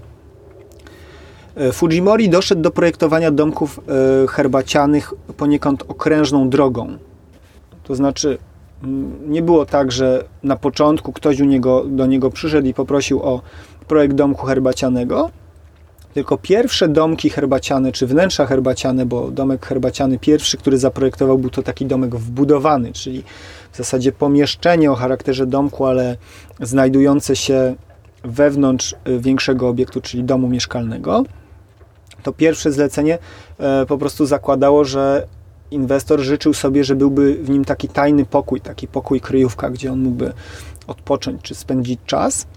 I pracując nad tym wnętrzem, Fujimori umieścił w nim y, palenisko właśnie do podgrzewania wody, do, w celu zaparzenia herbaty. No i kiedy umieścił to y, w tym niewielkim pomieszczeniu y, palenisko, no to zarówno on, jak i inwestor już instynktownie wiedzieli, że to się stało domkiem herbacianym. Czyli to, ta obecność paleniska na małej przestrzeni jest jednym z takich elementów, które po prostu Japończykom natychmiast przywodzą skojarzenie z domkiem herbacianym. I to dojście do projektowania domków herbacianych okrężną drogą, jak Fujimori sam twierdzi, zapewniło mu e, dużą swobodę projektowania. Dlatego, że e, w normalnym podejściu projektowanie domków herbacianych jest obarczone no, bagażem tradycji, która może być e, usztywniająca dla projektantów, dlatego że, e, że, że tradycja picia herbaty w Japonii jest to długa tradycja, która, mm, która ma jako całość około 700 lat od czasu, kiedy, kiedy herbata została i zwyczaj picia herbaty został zaimportowany z Chin.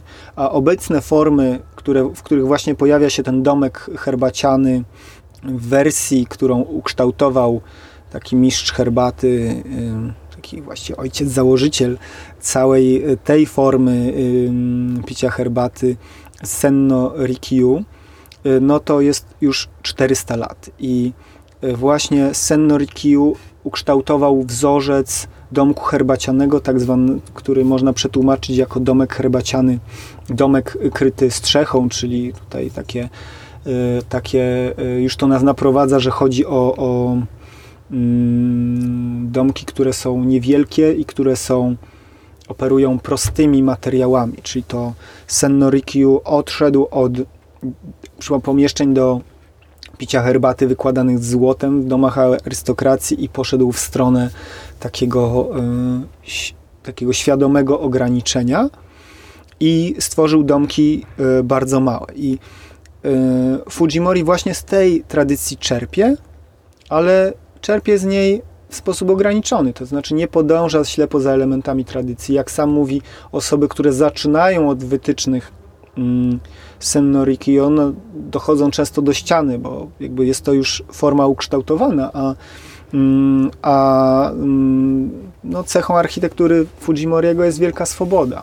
On sobie to racjonalizuje w taki sposób, że skoro Rikyu zerwał z wcześniejszą tradycją i ukształtował własną, no to można też iść jego, mm, jego śladami, zrywając częściowo z tradycją obecnie występującą i kształtując nową.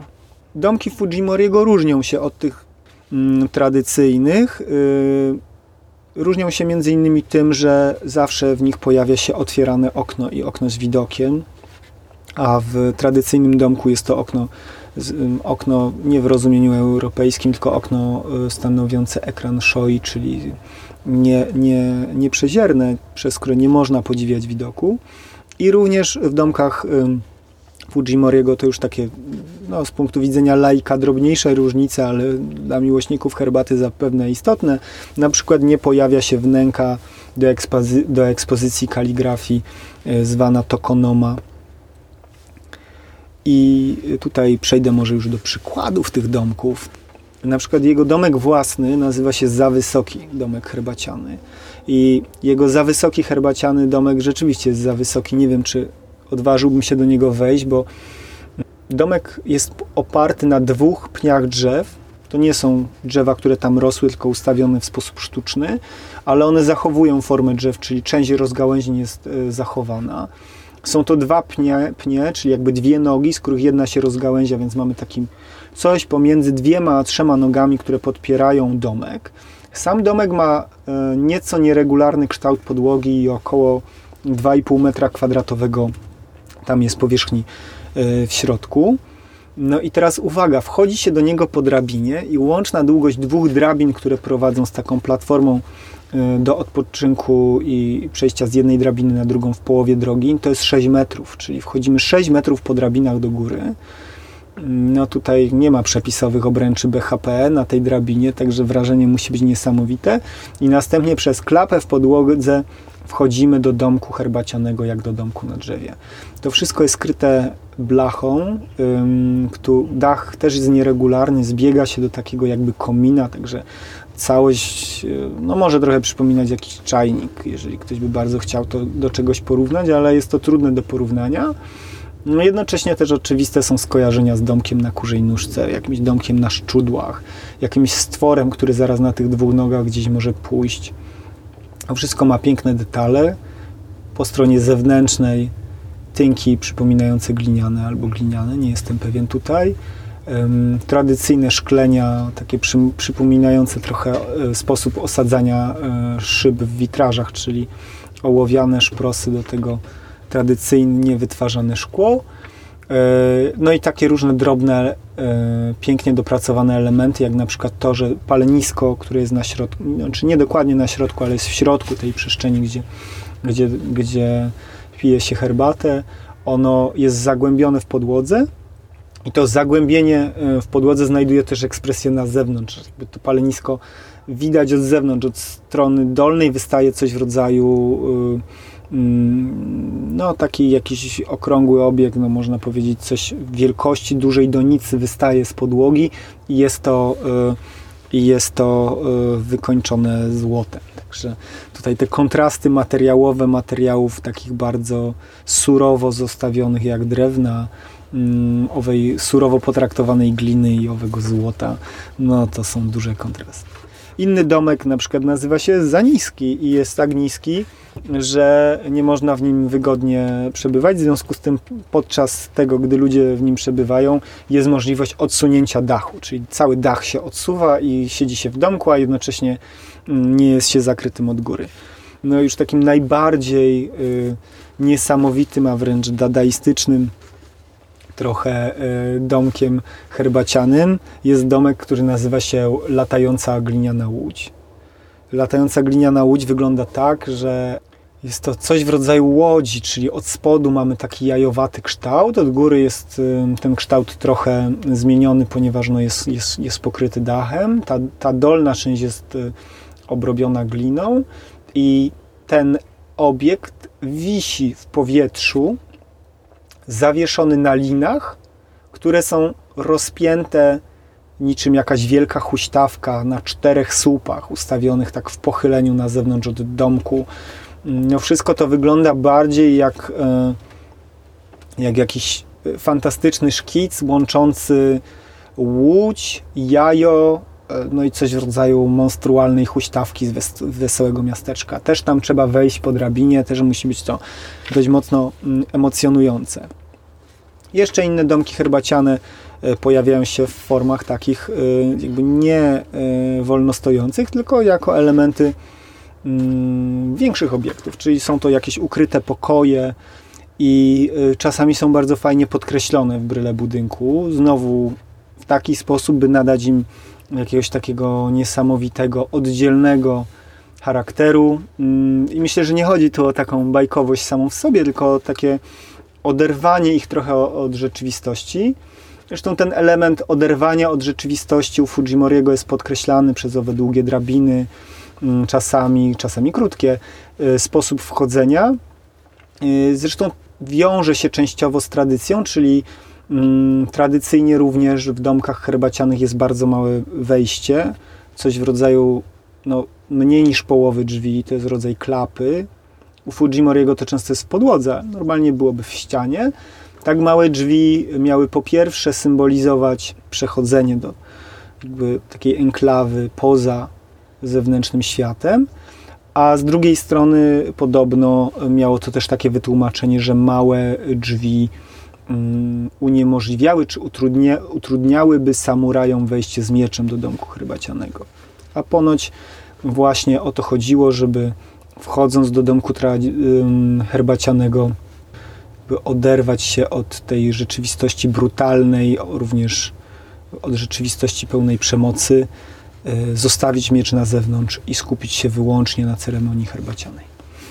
Tak swoją drogą, zastanawiając się w ogóle nad tym, jak i czy ten podcast nagrywać w sytuacji, gdy gdy e, moja i wasze głowy pewnie też są zaprzątnięte myślami o wojnie. wojnie. Też myślałem o tym przykładzie właśnie samurajów. 9. Do czego to się właściwie może przydać? Zmierzając już do podsumowania tego podcastu, zadam sobie na głos pytanie, do czego może nam się przydać twórczość Fujimoriego. No bo to, że jest ona jakoś tam atrakcyjna, to możecie ocenić, jeżeli podążając za, za moją radą i, i linkami, które zamieszczam pod y, podcastem, dokonacie przeglądu jego twórczości. Przynajmniej dla mnie jest to uczta dla oczu. Dla niektórych może będzie trochę śmieszne. Ale jakie jest znaczenie tej trudno, twórczości? Bo tak jak już wspomniałem, jest to twórczość, która jest, mm, jest taką sztuką osobną. Tutaj trochę to jest tak jak z Gaudim. Na, na, na przykład na, na początku studiów architektonicznych e, zdarza się tak, że studenci na pytanie, e, jaki jest wasz ulubiony architekt? Na samym początku odpowiadają, że Gaudi.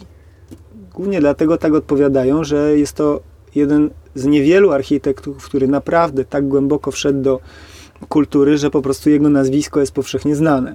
Z drugiej strony to, co zrobił, jest tak niesamowicie charakterystyczne, że nie da się po, pomylić z czymś innym. Twórczość Gaudiego y, dla studenta pierwszego roku architektury, studentki też, jest zwykle zasadniczo nieprzydatna, dlatego że nie można, y, nie można, w sensie nie jest to, nie ma na to przyzwolenia podczas studiów architektonicznych, żeby kopiować dzieła Gaudiego. No i szczerze mówiąc, wydaje mi się, że nie ma też specjalnej potrzeby, żeby kopiować te dzieła, nawet jeżeli ktoś by się odważył i, i miał wystarczające umiejętności, żeby to zrobić, w sensie coś kopiować, kopiować coś tak skomplikowanego, złożonego i pochodzącego z innego czasu. Ale takie kopiowanie po prostu nie ma sensu. Więc trzeba się zastanowić w kontekście architektów, którzy tworzą coś niezwykle oryginalnego, do czego ta twórczość może się przydać innym, innym architektom, innym twórcom czy, czy odbiorcom architektury. Choć ta twórczość jest właśnie podobnie, podobnie, znaczy nie chciałbym tu jakichś takich mostów budować między Fujimorim a Gaudim, to są oczywiście dwie zupełnie różne postacie pochodzące z różnych kultur i, i nie ma nic bardziej pretensjonalnego niż mówienie, że ktoś tam, ktoś tam jest polskim Gaudim, albo austriackim Gaudim, albo japońskim Gaudim, bo oczywiście Gaudi był tylko jeden. No to twórczość Fujimoriego też jest taką twórczością niekopiowalną, moim zdaniem. To znaczy, y, no, no jakby nie można jej kopiować wprost, bo byłoby to naruszenie praw autorskich, a próby powielania tego, wzor, tego co on robi, lekko zmieniając, no są bardzo niebezpieczne, dlatego że już sam mm, Fujimori porusza się na granicy kiczu, więc jakikolwiek tutaj, e, jakikolwiek tutaj mały błąd i jakikolwiek y, takie, mm, takie naruszenie tej delikatnej równowagi, która jest w jego dziełach, no prowadzi wprost w stronę kiczu i to jeszcze rzeczy najczęściej pewnie niefunkcjonalnych.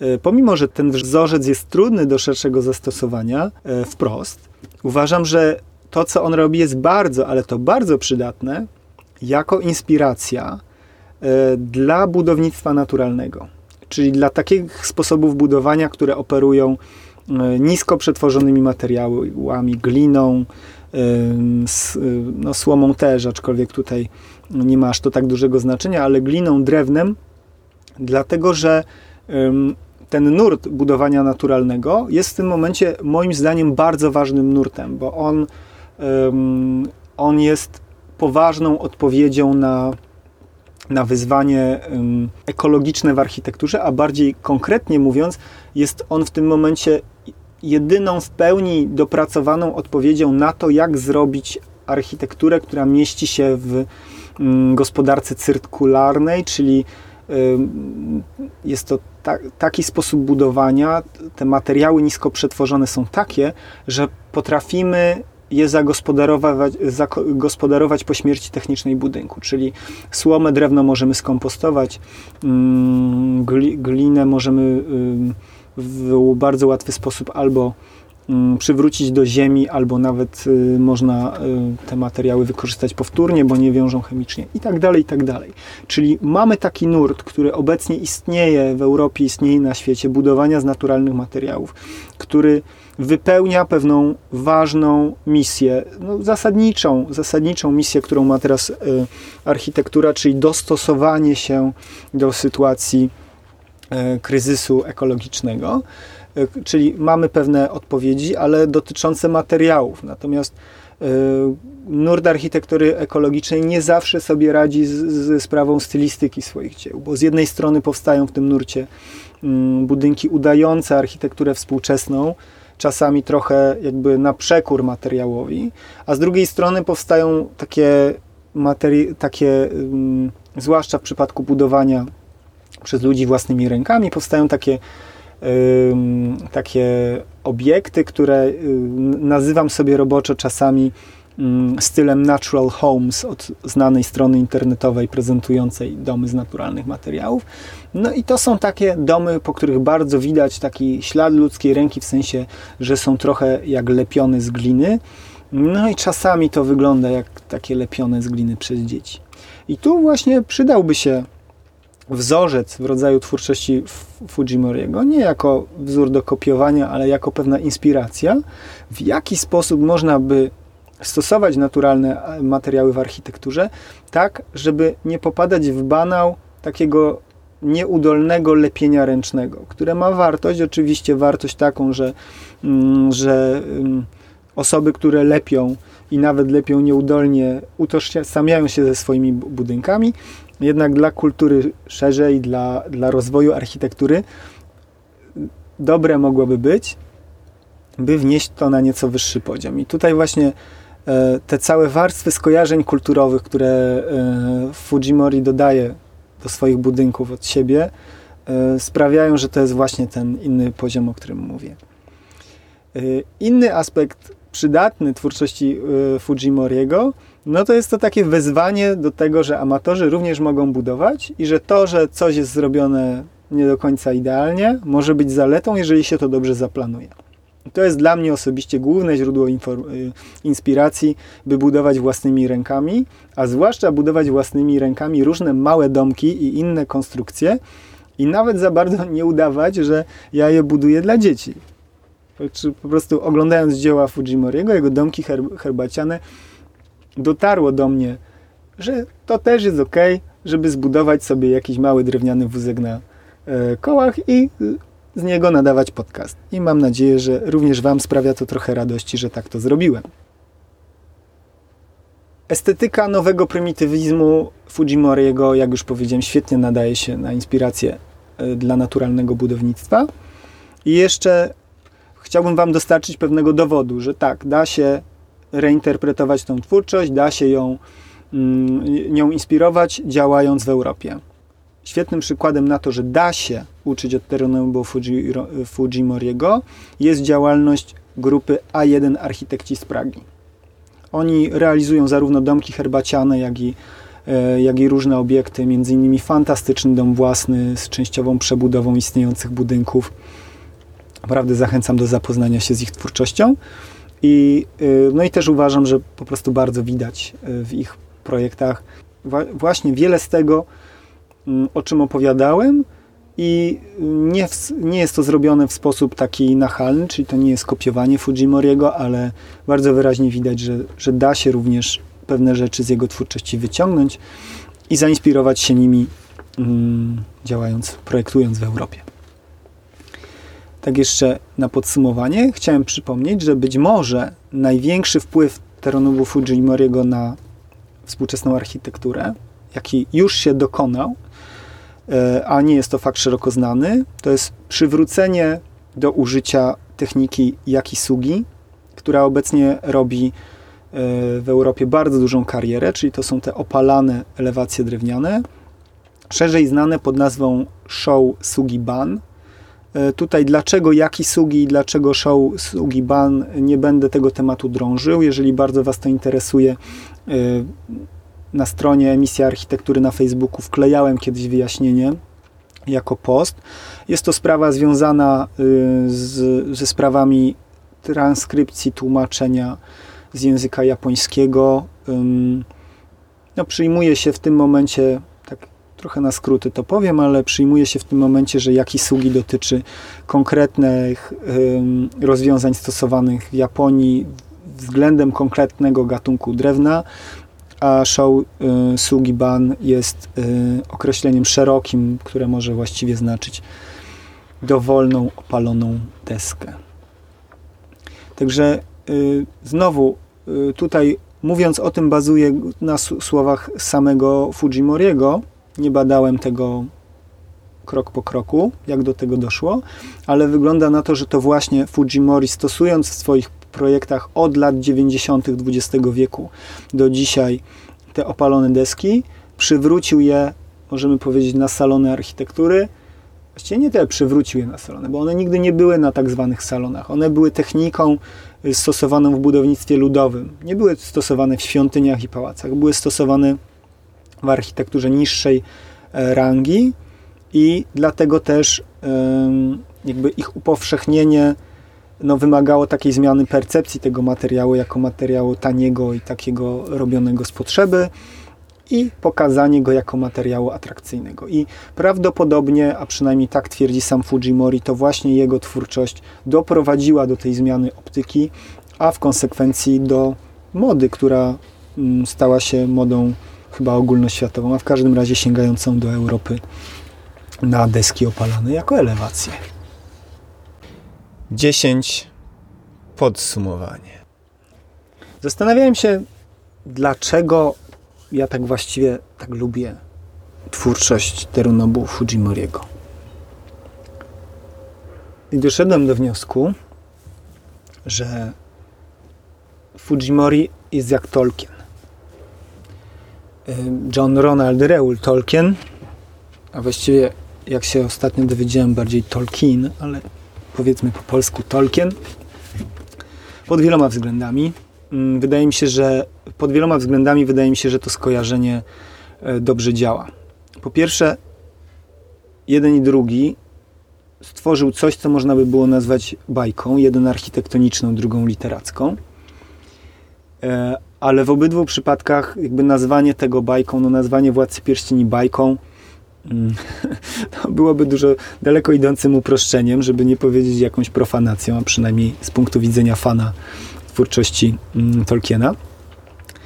E, jeden i drugi stworzył specyficzną bajkę, która wykracza daleko poza ramy opowieści dla dzieci. I Tolkien stworzył, mm, stworzył dzieło literatury, które bazując na ogromnym bagażu i na jego ogromnej wiedzy. E, literaturoznawcy, badaczy mitów, ba, ba, badacza, e, tłumacza poematów, znawcy wielu języków, mm, znawcy kultury Y, brytyjskiej europejskiej z takim bagażem właśnie naukowym, z ogromną wiedzą, był w stanie stworzyć Śródziemie, był w stanie stworzyć jakby oddzielny świat. I trochę podobnie myślę, że, y, że działa architektura Fujimoriego. Że on zaczął właśnie z tej pozycji, że Y, że już projektując pierwszy obiekt w tym swoim stylu, który możemy nazwać nowym prymitywizmem, czyli nawiązującym do jakichś pierwotnych form architektury sprzed nastania jakichkolwiek stylów architektonicznych,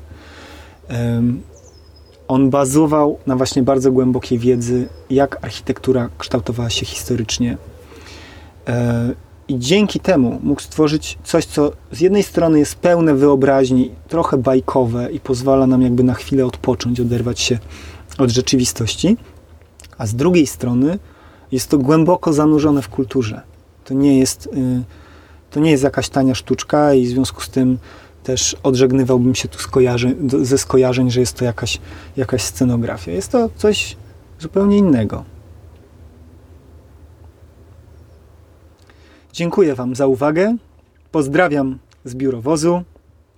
Jeżeli chcecie wesprzeć e, ten mój wielki zawodowy eksperyment, który polega na tym, żeby utrzymać siebie i rodzinę, robiąc fajne rzeczy, czyli eksperymenty architektoniczne, eksperymenty zrób to sam i wreszcie podcasty, no i dużo rysunków, możecie coś w tej sprawie zrobić. A konkretnie, można wrzucić coś do kapelusza przez Buy Coffee, emisji architektury, albo można, i Wy możecie to właśnie zrobić, wspomóc mój tak zwany marketing szeptany i albo udostępnić um, podcast, albo udostępnić moje posty, albo jeszcze lepiej powiedzieć komuś na ucho o tym, że emisja architektury jest fajna.